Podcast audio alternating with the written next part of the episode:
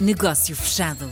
Uma rubrica de Andreia Rocha com o apoio da Rede Global da Diaspora. Vamos então conhecer mais uma associação empresarial.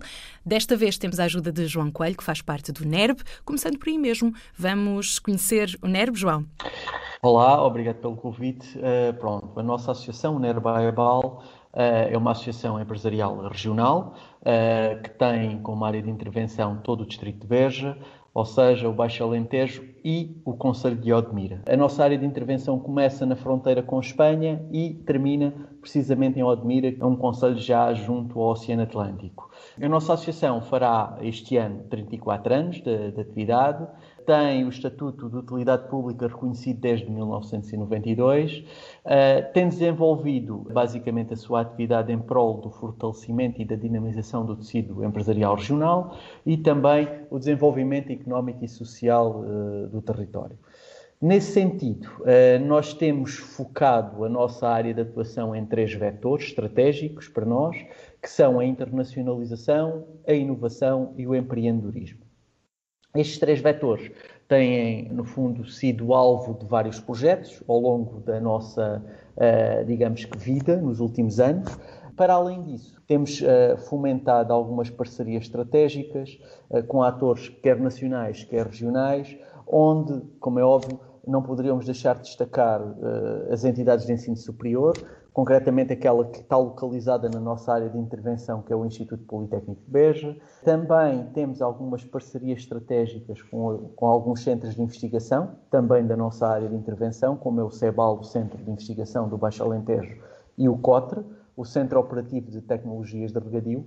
E depois temos uh, parcerias também com empresas que, de certa forma, são empresas âncora uh, da nossa região, e neste caso concreto destacamos, como é óbvio, a, a, a EDIA, a Empresa de Desenvolvimento da Infraestrutura da Alqueva, com quem nós temos desenvolvido alguns projetos, concretamente no setor agroalimentar e também no setor agrícola, por assim dizer, e temos tido alguma uma, uma parceria muito profícua no âmbito da captação de investimento para o território, concretamente para uh, as atividades agrícolas e agroalimentares. Depois temos outras parcerias com outras grandes empresas que estão localizadas na nossa região e também outras entidades nacionais, como é óbvio. Mencionou o setor eh, alimentar, também o agrícola e que outros setores estão agora a crescer nessa região?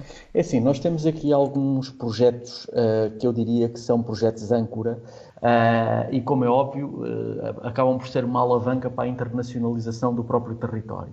E esses, esses setores são concretamente uh, o setor agroalimentar e, e, agrícola, e depois temos aqui dois setores também muito fortes.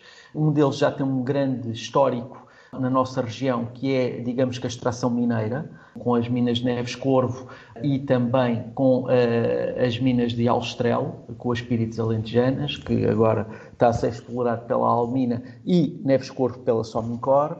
E depois temos aqui, digamos, um novo setor a despontar, que acaba por ser o setor aeronáutico. Temos outros setores, como é o caso do turismo, que também nos últimos anos e antes da pandemia, uhum. uh, o turismo do Alentejo foi o turismo que mais cresceu uh, a nível nacional. Temos também o setor das energias alternativas, porque o Alentejo também é das regiões que uh, melhores condições tem para eh, nomeadamente a exploração da, da, energia solar. Com planícies e planícies de perder a vista. Que desafios neste, nestes últimos tempos têm sentido ou têm sido declarados por parte dos vossos associados? É sim, nós neste momento, uh, apesar de estarmos em, em, pleno período de pandemia, nós temos feito um esforço enorme em termos associativos de, uh, primeiro que tudo, comunicar, estar junto dos nossos associados para, de alguma forma, auxiliar as empresas a sair, uh, digamos que, do, deste período que estão, que estão infelizmente a passar. Uh, nesse âmbito, nós temos uma série de projetos que neste momento uh, estamos a implementar. Temos, só para ter uma ideia, temos cinco uhum. projetos de internacionalização em que muitos deles prevêem uh, trazermos cá uh, prospectores internacionais para uh, não só conhecerem a oferta que temos, mas também reunirem com empresas e, de certa forma, provocar e facilitar o negócio entre as empresas do nosso território com esses prospectores internacionais. Temos projetos de inovação que vão desde trabalharmos com as empresas as temáticas da economia digital, da organização e gestão e da capitalização das próprias empresas. Temos a decorrer uh, um projeto que, uh, no fundo, cria uh, dois concursos de ideias e dois concursos para startups, isto no âmbito do, do empreendedorismo. a nossa associação neste momento está a construir uma incubadora de base tecnológica em parceria com o Centro de Saber e com centros de investigação, concretamente com o IPBEJA, com o COTRE e com o CEBAL, em que vamos disponibilizar três espaços de incubação física e espaços de coworking uh, para, uh, digamos que, novas empresas que se queiram vir a instalar uh, no território. Já que falámos de internacionalização, captação de investimento, vamos aqui também então perceber de que forma é que a rede global pode ajudar o NERV. Podemos olhar pelas duas óticas, ou seja, em termos de captação de investimento, tentar trazer esses tais investidores para o nosso território, assim como tentar exportar aquilo que produzimos no nosso território e que tem qualidade. Uh, nós entendemos esta rede global da diáspora como, digamos que, uma ferramenta extremamente útil porque no fundo consegue juntar aqui duas intervenções muito importantes para as empresas. Isto hum. porquê? Porque nós entendemos que as empresas só conseguem crescer de forma sustentada se conseguirem criar redes, alianças e parcerias, e no fundo a rede global da diáspora faz, um dos objetivos é precisamente esse. O segundo é a questão da comunicação, que assume-se nos negócios hoje em dia como um fator crítico para o sucesso.